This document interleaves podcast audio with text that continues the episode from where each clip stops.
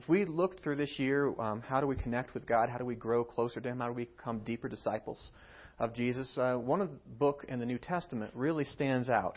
And, uh, it's the book of Hebrews. And uh, we titled this series More Than an Answer, really because, one, it fits a lot of the, the concerns we're going to talk about that the, the recipients of this book had. But even in our own life, difficult things happen.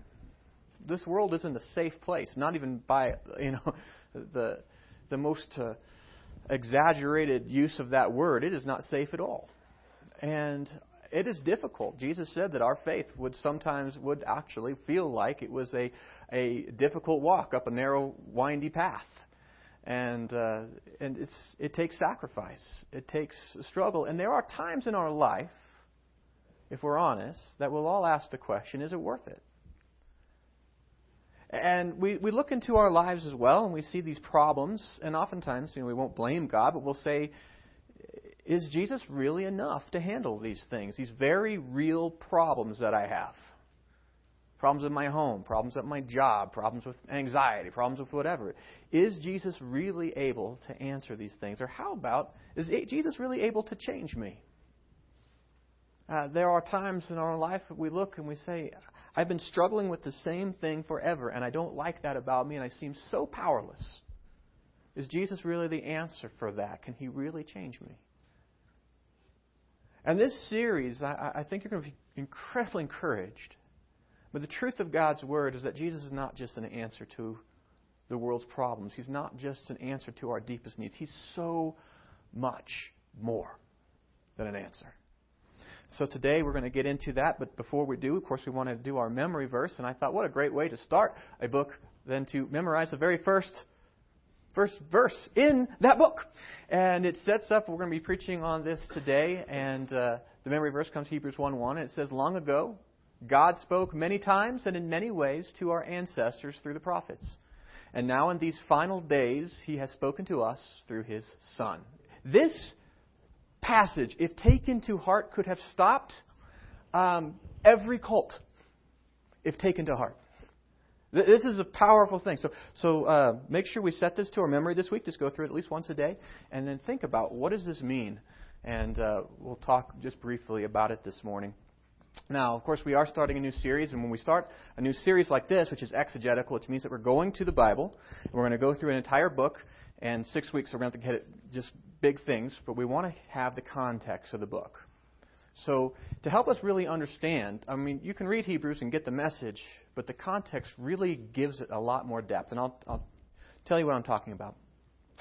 First thing we want to know about the book of Hebrews is that when it was written. It was written uh, between 60 and 70 AD, all right, or AD 60 and 70. It was written before the fall of Jerusalem. The temple still stood. Jesus had raised, the, the, a lot of the apostles had, had gone, died. The, uh, the, the, missionary journeys, most of them had taken place. Uh, the church was growing in, in all parts of the Roman Empire.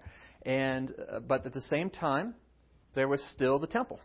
And the Jewish traditions and all those types of things, the legal system, all that kind of stuff was still happening. And this was written to whom? Hebrews right? But not just any Hebrews, not just like out there in general. It was written to a group of Hebrews that had a church in Rome. And this is important, and we'll talk about that in a second. Now, to understand why that's important, we understand that there was this emperor, or a, a Caesar, and his name was Claudius. And Claudius was a crazy guy, as most of those um, the the uh, the Caesars were and uh, got kind of drunk with power a little bit, as most of them did. And he did something kind of crazy in the year uh, um, AD 50. And what he did is he said there was this problem going on between the Jews and the synagogues, and it was creating an issue in the city of Rome. And the problem was that there was Christianity. And so some of the Jewish people were talking about the Messiah had come, and the others said we reject that. And it was creating friction. In fact, we read about this. Um, uh, well, actually, there was a, a, a historian named Tacitus. He writes about this. And he says, listen, there was this guy named Christus that caused all these problems. He apparently died in Jerusalem and came back or something, and now we have problems. Well, if you are the Caesar, if you are over all of Rome, you don't want to have problems. There was this thing called Pax Romana, the peace of Rome. Like, you're going to get along or you're going to die. That was kind of the idea. As there was problems in these synagogues, what does he do? Well, he says, all right, if the Jews are fighting, then the Jews can leave.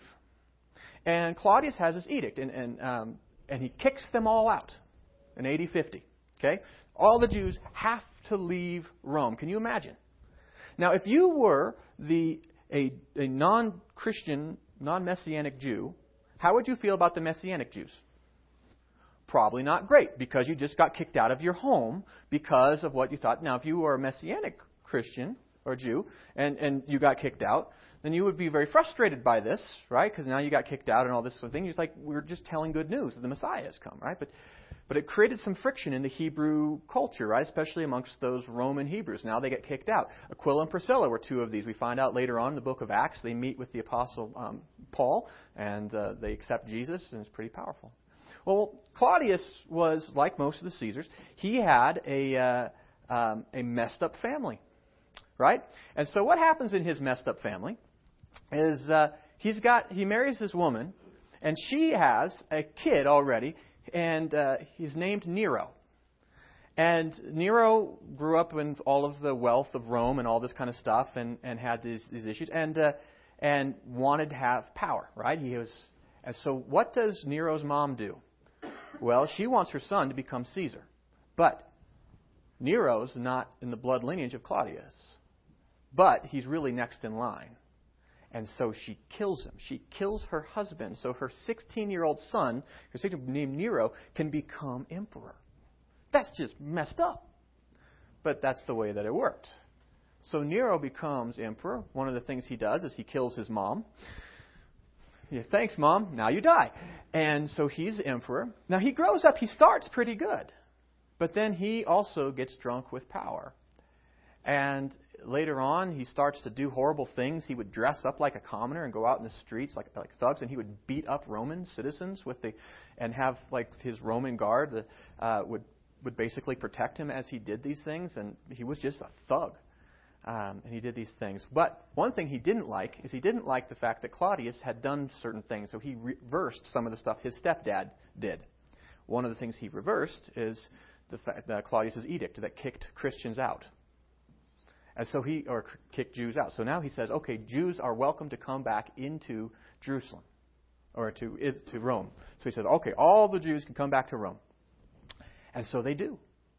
But what happened in those years is that only the Jewish Christians were kicked out with the rest of the Jews, but the rest of the Christians that were Gentile got to stay there. And so the church continued to grow in Rome under these first few, uh, under the rest of, of Claudius's life. And so when these Jewish believers came back, they found themselves in a very Gentile oriented church for the first time in human history. And it was a strange thing. In fact, Paul writes about this when he writes in Romans chapters 9 through 11 how do the Roman churches get along? How do you reconcile the difference between Jewish and Gentile believers? And he talks about, listen, we are all the same in Christ. But he has that, those three amazing chapters which are grouped together because of this issue what we find is that you couldn't have a church back then because Christianity was still against the law. It was still, you were very persecuted, things like this. They couldn't just build a building. And so these churches oftentimes met in houses. And they would be more like, uh, there were smaller groups. They still had elders, pastors, things like this, but there were smaller groups, and they met in these houses. And we find that there was one that was a group of Hebrew believers. And uh, they, and this is who this, this little house church is what this letter is written to. Now, these believers, these Hebrew believers, come back to, they have their faith. It was their Messiah. They even lost their homes over this. They come back and feel like maybe we don't fully fit in. They've already suffered a lot for their faith. In fact, Hebrews 10 uh, talks about this. Is, um, the writer says, Think back to those early days when you first learned about Christ. Remember how you remained faithful, even though it meant terrible suffering. Sometimes you were exposed to public ridicule and were beaten and sometimes you helped others who were suffering the same things.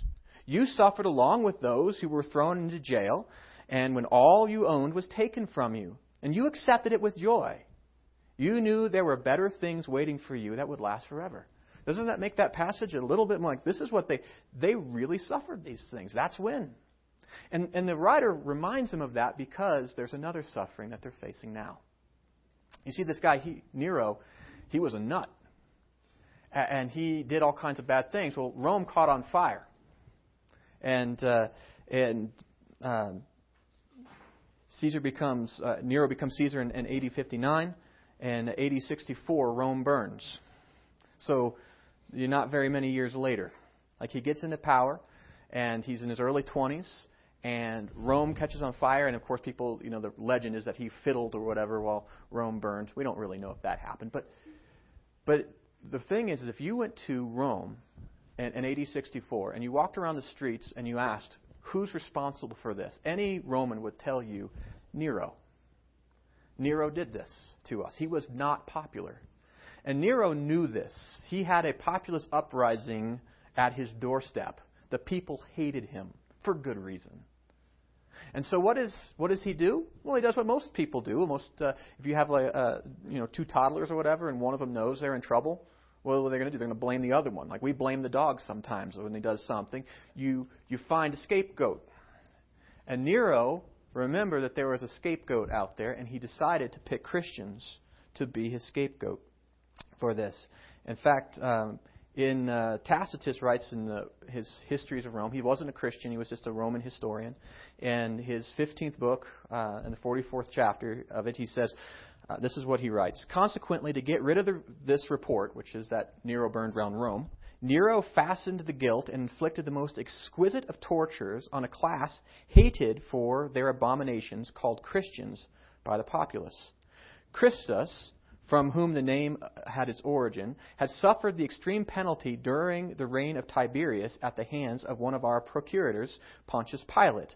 And the most mischievous superstition, thus checked for the moment, again broke out not only in Judea, the first source of the evil, but even in Rome, where all things hideous and shameful from every part of the world find their center and become popular. I love how he talks about his own country that report is that Jesus rose from the dead. And people in Rome were believing this, and they were coming to Jesus in Mass. It says, Accordingly, an arrest was first made of all who pleaded guilty. Then, upon their information, an immense multitude was convicted. So they arrested people, they tortured them, and they said, Tell us who else is a Christian. When they said, a lot of other people were now arrested. And then it says, not so much information, uh, uh, see, not so much of the crime of firing the city as of hatred against mankind. That's what they were fired for, or they were arrested for. Mockery of every sort was added to their deaths. Covered uh, with skins of beasts, they were torn by dogs and perished, or nailed to crosses, or doomed to the flames and burnt to serve as nightly illuminations when the daylight had expired. Nero offered his gardens for the spectacle and was exhibiting a show in the circus when he mingled with the people in the dress of the charioteer and stood aloft on a car. So they killed the Christians in the, in the Colosseum, and he took part in this. It says, even for criminals who deserved extreme and exemplary punishment, there arose a feeling of compassion for it was not, as it seemed, for the public good, but the glut of one man's cruelty that they were being destroyed. Isn't it amazing? This was the persecution that these Hebrew Christians were facing now. They were kicked out once. They were beaten and lost everything they owned once. They come back, they find themselves in this house church just a few years later. This horrible persecution takes place. I mean, it is beyond our realm of, of imagining how bad and how fearful it was. To be a Christian at that time meant that everyone you knew would disassociate themselves from you because their fear was you would get arrested and then you would get arrested because of, of association. And if you were a Hebrew Christian, a Jewish Christian, it was that much worse because now even your own countrymen, they were upset with you, right? They got kicked out once because of you. They were doubly abandoned and how hard and frustrating and scary it must have been at that time. And this book was written. Who was the author? Well, we don't know. It wasn't written. Uh, the, the author didn't write his name. Why not? Well, think about it. If this letter got intercepted, and the author put his name down there and said, This is whom I'm writing this to, guess who's going to get arrested and tortured and killed? The church there. The author. This was this was scary things. Now, a lot of people look at Hebrews and say, it makes sense to us that Paul most likely was the author. Why? There were some things in there. Um, his theology is very similar. His deep knowledge of the Old Testament and how Jesus, the Messiah, uh, fits into that, and his descriptions of this. His argumentation is very similar. Language. Um, some other things, like he mentions Timothy by name at the very end, which tells you what kind of man Timothy was, how brave Timothy was to then go right into the midst of this. And he mentions him by name. That's the only, but why would he not? Uh, but usually Paul begins his letters by saying, Paul, an apostle of Jesus Christ, to you guys. But that wasn't in there because uh, of the intensity of the persecution. This was a letter written to people that were living on a razor's edge. And they're wondering to themselves as they see everything that they think about God being put to the test, and they, and they see that there is a real cost to their faith. They're wondering, should I hold on? For these Jewish Christians, it would be very easy for them at that time to say, I'm not going to be a Christian anymore. I can go back to becoming a Jew. The temple still stands. They're still doing the sacrifices, right? There's still rabbis and priests and all those kinds of things. I can just go back. Because Jesus may not be the answer to my problem right now. He might be the problem. And so the author writes this book to this group of Christians in the midst of this and says, you know what? Jesus is more than your answer you stick with him. So let's get to that first beginning of this book. His first argument that the that the author makes is, uh, I think, is pretty cool. Is that Jesus is God's best and last word. Right? God's done talking. He said this. We all memorized it long ago, many times and in many ways to our ancestors. God spoke many times, many ways to our ancestors through the prophets. And now in these final days, He has spoken to us through His Son. And we look at that first part and we recognize that, that uh, He's saying, listen to the Hebrew Christians. This is nothing new. Right? Long ago. God has a history of speaking to people. He wants to be known. He's revealing himself. Right? And how has God historically spoken? Well, he spoke many times in many ways. Right? There were lots of different ways that God spoke. He did miracles. He sent people, prophets and messengers, things like this. He, he had the scriptures written through the inspiration of the Holy Spirit. God spoke many times in many ways, but it wasn't just through anyone, it was through the prophets. God set different people aside and said, I have a message for, for my people, and I'm going to say it through you. And this is how God works. And so, but he says that's how it was. But now he says, in these last days, these final days, he has spoken to us through his Son.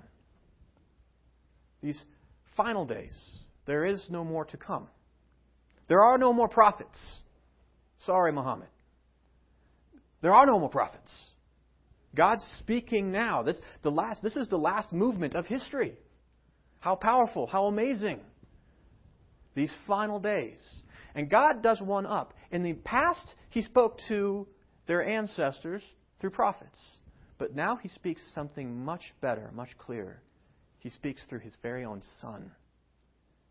You see the superiority of Christ in this message. There is, God doesn't need to speak anymore. He started to reveal himself clearer and clearer and clearer, and now he has spoken to us very clearly with him, his very self, his own son, here. There is nothing better. Can you imagine a greater messenger? to God to tell us, what does God want to say? Before he had an intermediary, now he comes face to face, toe to toe with humanity and says, This is who I am. He is the, ba- the best and last word. And he's saying to these, these Hebrew Christians, Why would you go back to the message of the ancestors through the prophets when we have God Himself standing who tells us who He is? There is, there is no better message than Jesus. But then he goes on for these next couple verses, and he talks about how Jesus is superior. Not just kind of superior, but superior to everything and, and anything. Right? He is just flat out superior. And he goes and he makes several arguments for this. And the first one is this He says he is the heir of all things. He says God promised everything to the Son as his inheritance. So guess what? Jesus owns it. I mean, when it says everything, it means everything. And that includes Nero. And that includes all the power of Rome, and that includes the future and the past. That includes all things. That includes the temple, by the way. It includes all things. Jesus owns it. And that was by God's goodwill.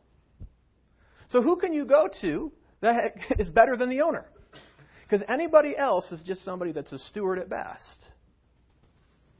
And he says, God promised everything to the Son's inheritance. He owns us all. But there's a reason for that, because He is the maker of all things. He didn't just get things legally. You've ever met somebody who, who inherited a lot of wealth or something like this, and it's theirs. It's very much theirs. Now they can command it. But there's something, another step when somebody builds it, right? They made this, they know it intimately. But it is their creation. And it says, through the Son, He created the universe. And so when you think back to what we talked about in Genesis, when it said God spoke and He said, Let there be light, guess who was the Word that made the light? And see, Jesus is powerful, and I think oftentimes we think of our of Jesus as this this very meek and mild and timid and beat up prophet. And there was a short period where, where Jesus came to be meek and mild, and he got beat up for our sake. But his identity is so much more than that. If we had a picture who Jesus really is, we would be like John on the island of Patmos, who would fall dead as we see him in his glory. He created the universe. He is superior to all others. No one else can say, I made it. No one else has that amount of power or wisdom he is the maker. Not only that, he says he is the perfect revelation of God. The Son radiates God's own glory and expresses the very character of God, is what it says. If you want to know who God is like, you don't have to wonder. We're not like a religion in the dark that says, okay, maybe God is like this, or I feel God is like this. Jesus came, put on flesh, spoke language that we could understand, lived with us, and showed us the very character and nature of God. Jesus even said, If you have seen me, you have seen the Father. We don't have to wonder who is God like. What is, what, is, what is he about? What does he want? Jesus spoke very plainly and showed us very clearly who God is. There is no, no room for, for wonder or interpretation in that. Jesus showed us. He is superior in all ways. So why would you go back to a religion that tells you that if you do these things, you might get close enough to get a glimpse of an idea of who God might be? Why wouldn't you just go to the God Himself?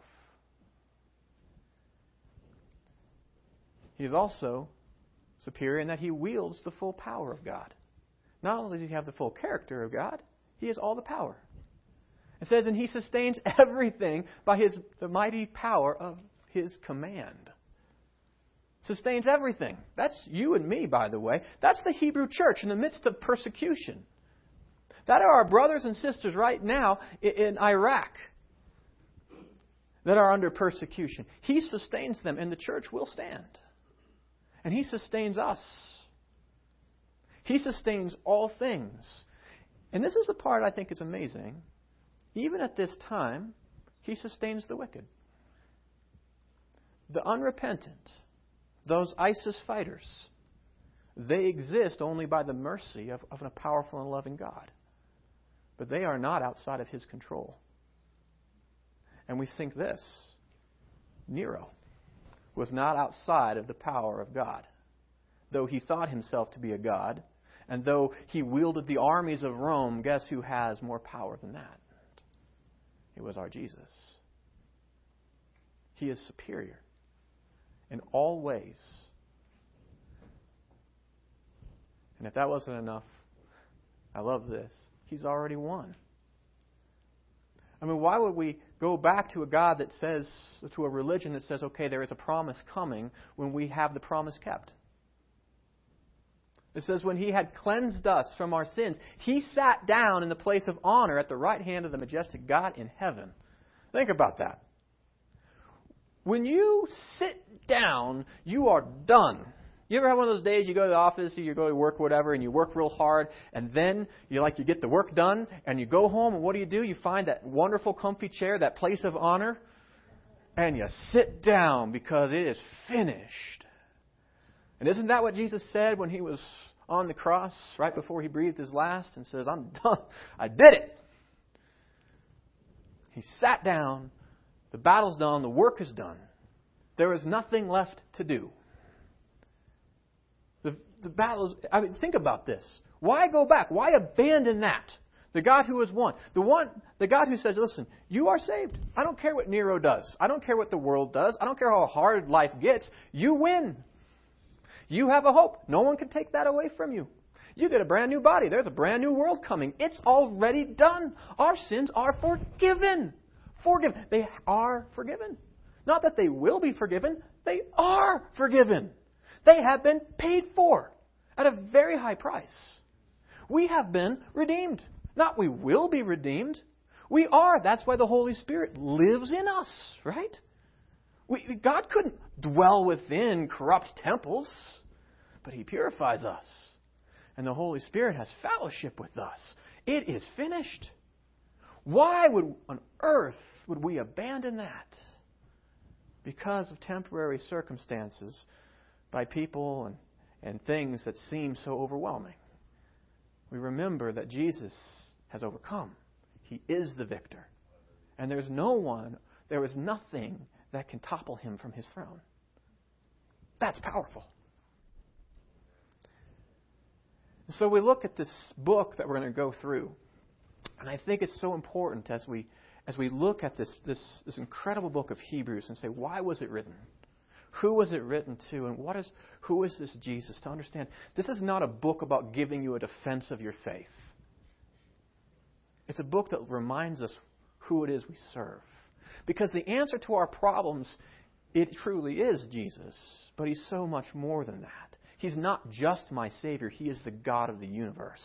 He is the Creator. He is the owner of all things. He is the eternal victor. And He deserves everything, doesn't He? Now, as I ask the worship team to come up and we bring this, this message time to a close, there are some things that we can do. And I'd ask you to take out your connection cards. Um, because the last thing we ever want to do is to come before God's holy word, His scripture that reveals to us who Christ is, and to come away unchanged. That would be such a waste. But how do you respond to the fact that we have this God, this powerful God, this Jesus who loves us so much, who came for us, who, who told us exactly what God wants? What do we do? Well, the first thing I think this week you can do is maybe memorize Hebrews 1 1. Recognize you don't need to keep searching. If you've been searching your whole life for a message from God, what does God want from you? What does God want to do in you or through you? Who is who is God? That has been answered. Jesus came. He is God's last and final word. We don't need to look for a new prophet or new some fancy book or, or some new teaching out there. Jesus is it. And he is more than enough. So maybe to memorize that, meditate upon that passage. God is He's, he's spoken very clearly so that we could be restored to Him. How about this? Maybe it's to read the book of Hebrews. You say, Aaron, why not just like the first chapter? Why? Get the context. Read it. Read it more than once, right? It's not terribly long. You can do it in, in a sitting. It was, it was actually a letter that was written to be or read so we can read it in a sitting. But see the big themes. What is, what is this author trying to convey? What is the Holy Spirit trying to say to the church? And read it through this week and get the big picture as you fly over it. Don't get stuck down in the weeds, right? But just read it this week and say, what is God's message? Because I know what? This is a very this is a very timely message for the church today, isn't it? Maybe that's what you do this week. How about this? Maybe it's to join a life group. You know, some of our life groups are going to be studying Hebrews. Others got some other really cool things happening. But, you know, in this book, amidst the terrible persecution, is where you find that passage that says, Don't neglect the meeting together as some in the habit of doing. Now, that wasn't because they had a ball game that day or because it was difficult to wake up or it was just not convenient the weather wasn't good. It's because if they showed up and met together as a group, there was a good chance that they were going to get tortured to death and the people that they loved were going to be tortured to death. Right? There was a, there's a price to this. But fellowship is so important to the faith. We are called a body, and a dismembered body doesn't do a whole lot. And maybe to connect with the body it's what you need to do. And one great way to do that is to find a smaller group of believers that you can get to know and study the Word with. Maybe that's what you need to do this week. If you check that, we'll be in contact with you and help you find a group that you can connect with. Or how about this? Maybe it's to attend the next five weeks of this series. Maybe in your own life, you know, whatever you either would love to know for why it is that we follow Jesus with such reverence and awe. Why do we have such confident assurance of the hope that He has given us? Maybe that's you, maybe you need some encouragement in your faith, or maybe life's been difficult and you've been wondering yourself, man, is Jesus really enough? I encourage you to come and say, you know, I'm going to be here these next five weeks. I'm going to connect with God. I'm going to invest this time in Him and growing my spirit. And that's what I'm going to do. And that's the commitment you're going to make. And maybe there's something else, another commitment that you have. Uh, doesn't matter what it is. Write it down for me. Why? So I can pray for you. I will pray as I do every week. Whatever commitments you make, so that God will help you and that. Maybe there's some other commitment that you need to make or some other decision. Maybe there's a prayer that you would like us to bring before God throughout this week on your behalf. We would love to do that for you. Whatever your decision is or whatever your commitments are or your prayer requests, I encourage you put that on there, green connection card now. In a couple seconds, we're going to take our offering. And as we take our tithes and our offerings, I encourage you to drop uh, this also into the basket as well as another offering for yourself to God. So let's pray for this and our tithes. Let's do that now.